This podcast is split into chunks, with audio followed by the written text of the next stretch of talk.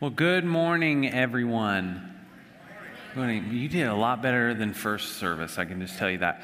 I want to start by simply saying we just got back from, I say we, myself and six others volunteers, adult volunteers, in, including Pastor Christie, from a fourth and fifth grade mission trip to Oklahoma City. We got back yesterday at like 6:30, and I just have to say she's not in here, so she can't hear us, and it wasn't in the recording, so she won't be able to look back and watch this. So this is important that you guys do this. But I just want to say every time I get to interact with Pastor Christy and, and see what she does with our students and our children, I'm like, it blows me away. And it, it makes me realize like how truly blessed we are as a church to have her as our children's pastor. So if you would if you guys parked over there or if you have a kid make sure that you guys give her lots of love today because she is such a phenomenal pastor. And i'm just i'm so thankful that you know she's here and i get to work alongside her. So so i just want to throw that out there. Do not forget that. If you parked out there if you have children or if you're not if, if you're an adult and you parked over here just go over there and say something to her tell her something nice and then you know you're good to to, leave. Otherwise, don't leave the building. Okay, I want to start by telling you the title and the theme of this morning's message. It is contentment versus satisfaction. And we're, we're going to start out by talking about something that you've probably never heard talked about from the stage or from the pulpit before, because we are talking about hair. And not just any hair, body hair. For, for whatever reason, before your minds wander, before, uh, for whatever reason, when I was younger, and I'm pretty sure every guy in here can attest to this, you know what I'm talking about. When we were younger, we thought that in order for you to be a man, you had to have armpit hair, right? Right? Okay. So when once I got armpit hair, and once you guys probably got armpit hair, then it was like, okay, it's not enough for us just to have armpit hair. We're not content. We now need leg hair because real men, let's be honest, they have hairy armpits and hairy legs, right? right? I can stand before you, and I, I stand before you with both of those things. You just can't see it, and you wouldn't want to. But the point is, I'm, would you believe me if I was to tell you I'm still not content with hairy armpits and hairy legs because now I want facial hair. And you're probably thinking, Aaron, you have facial hair, you dummy. Uh, and I do. I do have facial hair. But you know what I don't have? A beard. I want a beard.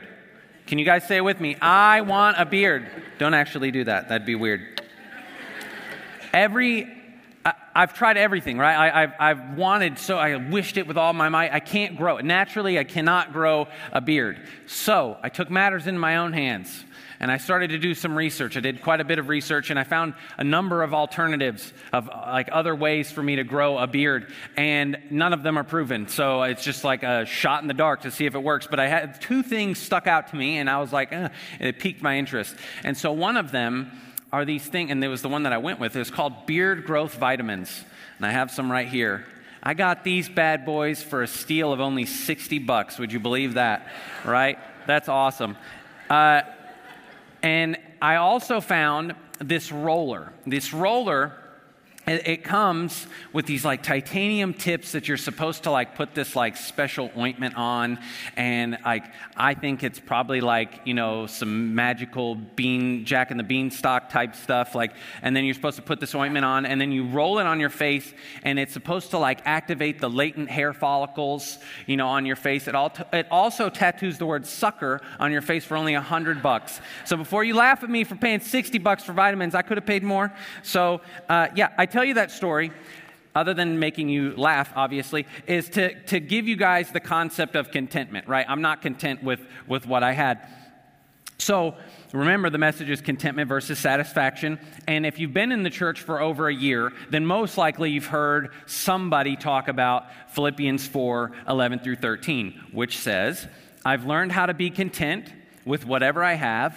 I know how to live on almost nothing or with everything. I've learned the secret of living in every situation, whether it's with a full stomach or empty, with plenty or little, for I can do everything through Christ who gives me strength. So do me a favor, raise your hand if you've ever heard that passage. Yeah, a lot of us, right? A lot of us have heard that. Most of us have. So before I go any further, though, I need to tell you that contentment and satisfaction in the right context are good. Okay, it's not just one is bad all the time in the right context, they are good.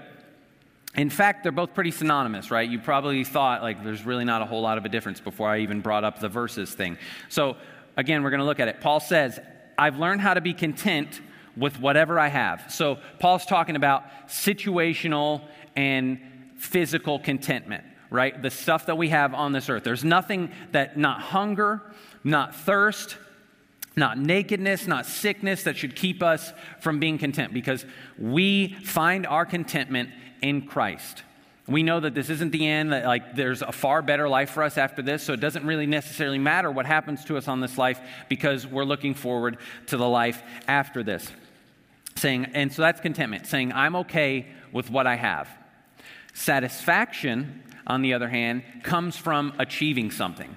It is a demand. It's a demand that's really never met right, We'll say things like, once I get this, or if I get this, then, then I'll be satisfied. You know, example, once I get armpit hair, then I'll be a man. Actually, once I get leg hair, then I'll be a man. Once I get a beard, then I'll be a man. You see what I'm saying? Actually, I think you could probably bypass all those things and just go straight to beard, and you wouldn't even need the other things, but that's neither here nor there. Uh, it's always conditional. If this, then this. So the content Christian physically content Christian knows that they don't have to achieve something in order for them to be at peace. They're already at peace. And it's the peace of Jesus. It's from that peace that they live their life. The satisfied person, they work to achieve peace. And even when they do attain, uh, attain peace, even when they do attain peace, it's only momentary. Like it's only for a brief moment and then it's gone. But you need to remember, though, contentment and satisfaction in the right context are good. So let's talk about the right context for satisfaction and the wrong context for contentment your spiritual life. I heard a pastor tell a story about a conversation that he had with his three year old daughter in the car. Uh, they, she used to love riding in the car with the windows down so that she could stick her hand out the window and she could catch the wind, in her words. And so the dad tried to explain to her, like, honey, you can't actually catch the wind. You know that, right? In, in typical three year old fashion, the daughter closed her hand, brought it inside, and was like, yeah, I can. It's right here in my hand. You know? And so uh, I laughed at myself when I, like, when I heard that, but then I also was like, you know, that's pretty reminiscent of, of us, like when we're younger, maybe we're in our teenage years, or maybe when we were a three year old, or maybe now. It could be at this point. You kind of, you think that you got it all, right? You, you kind of like, I'm, I'm good. this is a good enough, uh, a good enough place I, I, know pretty much everything there is. And you know what I'm talking about when I say the teenage years. You know, you don't really realize that there's room for improvement. And I can tell you, though, whether you're one or 100, there's always room to grow. If we become content with where we are spiritually, then we will become lukewarm Christians. And this is the definition of lukewarm it is showing little enthusiasm, and in terms of a liquid, only being moderately warm. So if we as Christians were liquids, then we're supposed to be hot. So turn to your neighbor and say, I'm hot. Don't actually do you none of you, don't do that. Some of you did it, and that's a little weird. You'll just say whatever anybody says. If a pastor tells you to say it, you just say it. And you need to be maybe you should think about what you say before you say it. But anyways, lukewarm. God talks about lukewarm Christians in Revelation 3 16 through 18. He says, But since you're like lukewarm water, neither hot nor cold, I'll spit you out of my mouth. You say, I'm rich, I have everything I want. You don't need, I don't need a thing, and you don't realize that you're wretched and miserable and poor and blind and naked. Now, this is talking about being spiritually poor, blind, and naked. So I would wager that in terms of our faith, we need to seek satisfaction rather than contentment. Remember, satisfaction comes from achieving something, it's a demand that's never met. Spiritual satisfaction looks at our life and, and we're say, we'll say things like, you know, Think about it in terms of eating food. If you eat food, you're satisfied for the time being, hopefully. And then as soon as you get done eating, you understand the concept that I'm going to get hungry again, I'm going to need more. It's the same thing is true for your spiritual life. If you're saying, like, hey, I got, I got some stuff, I'm, I'm growing a little bit, I'm going to need more. I'm, I need more Jesus. I need more church. I need more worship. I need more scripture. I need more of the Bible. Spiritual contentment, on the other hand, you kind of look at yourself and you say, like, this is enough, right? You know, like, I'm doing pretty good. You know, I I go to church every month. You know, I I read my Bible. I I even listen to Christian music when I'd rather listen to that pagan stuff. You know, contentment, spiritual contentment plays the comparison game. You, would never say this, and I know that none of us would say these things, but you'd think to yourself, you like look at other people and you're like, well, at least I'm not doing this, or like, you know, like I'm pretty good, like I'm better than this person probably. And you'd never say that, but you kind of think to yourself, you start comparing, and you look into the left and the right, and you're kind of asking yourself, is this enough? And I can tell you though, if you're asking your if you're asking, is this enough, and you're looking to the left and the right to figure out, is this a good place for me spiritually, then you're asking yourself the wrong question. I was at a a eighth grade graduation for Yoder a couple weeks ago, and at the graduation, the guest speaker, he gave, there were six of the six graduates, and he gave each of them a different, an envelope with different bills in them. And so like one had like, a couple had, you know, one, and then there was a five and a 10 and a 20, and I think that was the max was, was a 20. But he, the speaker, had all the kids, you know, give them, give them out randomly. It wasn't like their names were on it, and then he had them all open them and then, you know, you could hear the reaction of the kids, uh, like as they got money and they were going to be able to keep it. And then he called on the kid who got the $1 bill and he was like, How do you feel right now? And the kid, like, looked at his $1 bill. And then he looked at his neighbor and he was like, I feel like the kid sitting next to me just got 20 bucks. And then everybody started laughing. And then, and so then he was like, And how does that make you feel? And he was like, I feel like I got ripped off. And so I tell you that to say, if we're looking to the left and the right to, to find our contentment, to find our happiness or whatever, it's, you're looking in the wrong place. You're asking the wrong question and you're looking in the wrong place. The better question that you should be asking yourself is Am I growing? Now, what I said is really hard, especially for myself, because I'm a box checker. I love to check boxes. Raise your hand if you, if you love to check off boxes or just list check and you scratch them out. Yes, okay, awesome. You're like me. I love doing that, but it's hard for us box checkers to just check a box because Christianity is not just a box that you can check, right? It's not just saying, like, hey, read my scripture today. Christianity, check. You can do whatever I want to do. Now, uh, listen to Christian music, check. Uh, I helped some random person today, check. I'm very nice. Good me. Go me. So you check a box. It's not that. If, if you're not, if you're wanting true growth, you're not going to get it through just checking a box. We're called to try new things in order to grow. It's, it, obviously, those are nice things, by the way. What I just said is I'm not diminishing reading your Bible or helping nice people or listening to Christian music. I'm saying if that's all you're doing and you've been doing it, then it's time to do something new. You need to do more, right? It's all about growing. I'm not saying add more onto your plate. I'm saying change things up, do something different. So do some self reflecting. Ask yourself, am I growing? Am I seeking spiritual satisfaction or am I already content with where I'm at spiritually? So, the author of Hebrews was actually talking to a group of people when he that were going through similar situations where they were content with where they were spiritually. And this is what he had to say to them in chapter 5. He says there's much more that we'd like to say about this, but it's difficult to explain, especially since you seem spiritually dull and don't seem to listen. So he's clearly not pulling any punches. He's just telling them like it is. You've been believers for so long now that you ought to be teaching others. Instead, you need someone to teach you, again, the basic things about God's Word.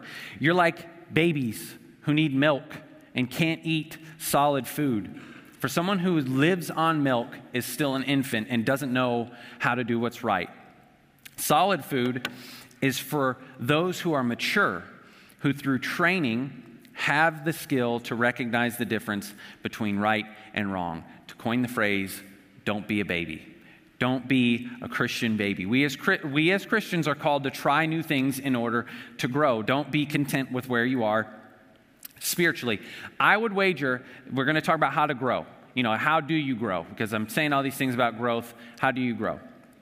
Well, I believe that there are five things. There's more than five things, obviously. But I, I, I, came up with a list of five things, and I think that number one is the most important out of all of the things that I list. And in number one, it starts with making your faith a priority. It has to be a priority. If, you, if, it is, if your faith is not a priority, you will not experience true growth. And when I say make your faith a priority, what I don't mean is go sell all your stuff, become a pastor or a missionary, and you know just preach the gospel constantly on the street. I'm not saying that. I'm I am repeating what Jesus says in Matthew 6, 19 through 21. He says, Don't store up your treasures here on earth where moths eat, eat them, and rust destroys them, and where thieves break in and steal. Store your treasures in heaven where moths and rust can't destroy, and thieves don't break in and steal. Where your treasure is, your heart will be also. Our priorities are really easy to tell.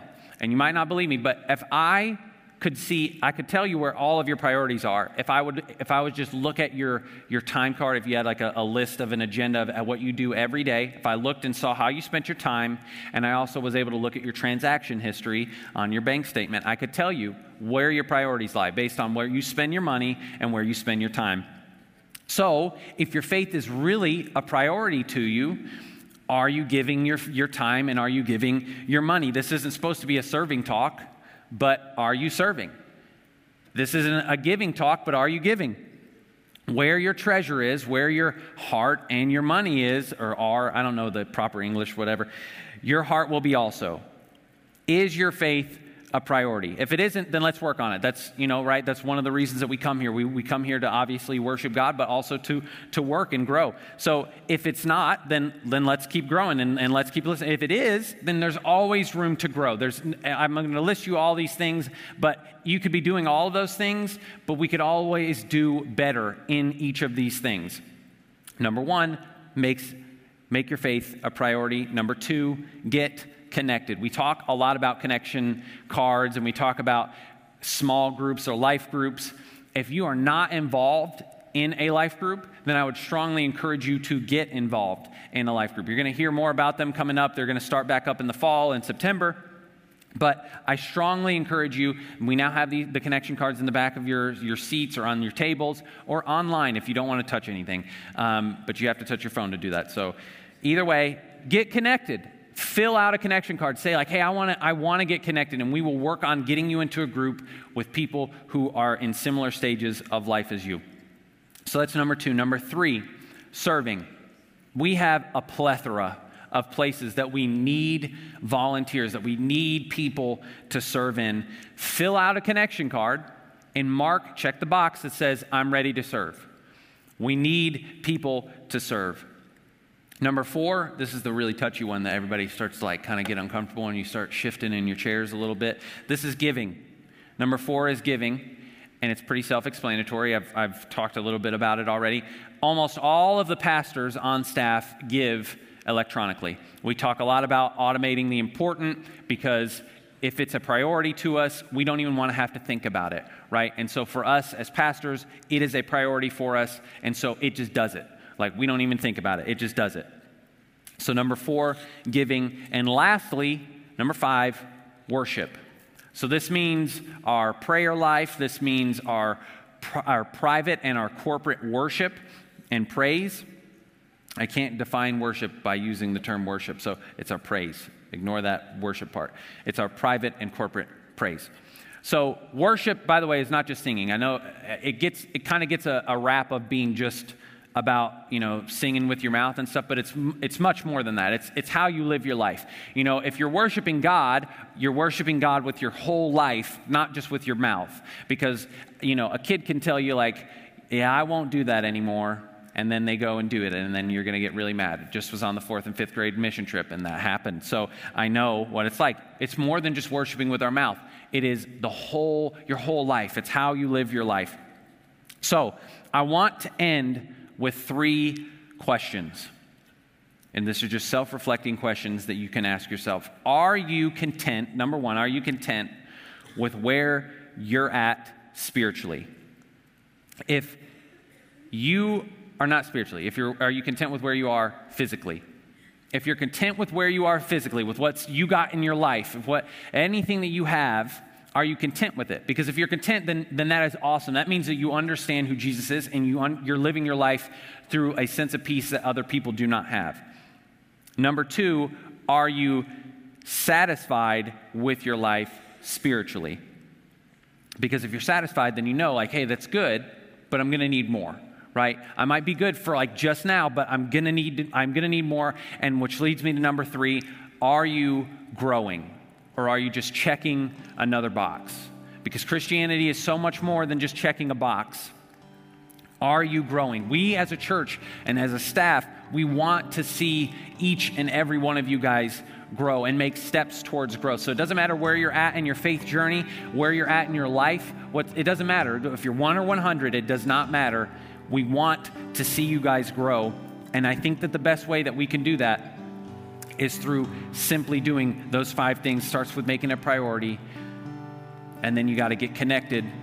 And there's so many more things. If you're taking notes, then you're going to have to look back at your notes because I'm not looking back at it. But get connected, start growing. We want to see you do that. Let's do it together. We're gonna, I'm going to pray, and then the band's going to lead us in another song. But I, I, I'm really hoping that you take to heart the concept of, of reflecting on yourself. Am I growing? Let's pray. Heavenly Father, I thank you for each individual in this room. I thank you for the, their lives. I thank you for where they're at. I, I ask that you would, you would come to them in their, in their time of need. I, I ask that you would help encourage them to know that this, this might be a, a good spot for now, but that they, they need to continue to grow. And that we would, you would, your Holy Spirit would just push us in a way of, of unforeseen growth. Lord, we love you. We worship, we, we worship you, and we, we really just, we need you more than ever, Lord. I, I ask all of this in Jesus' name. Amen.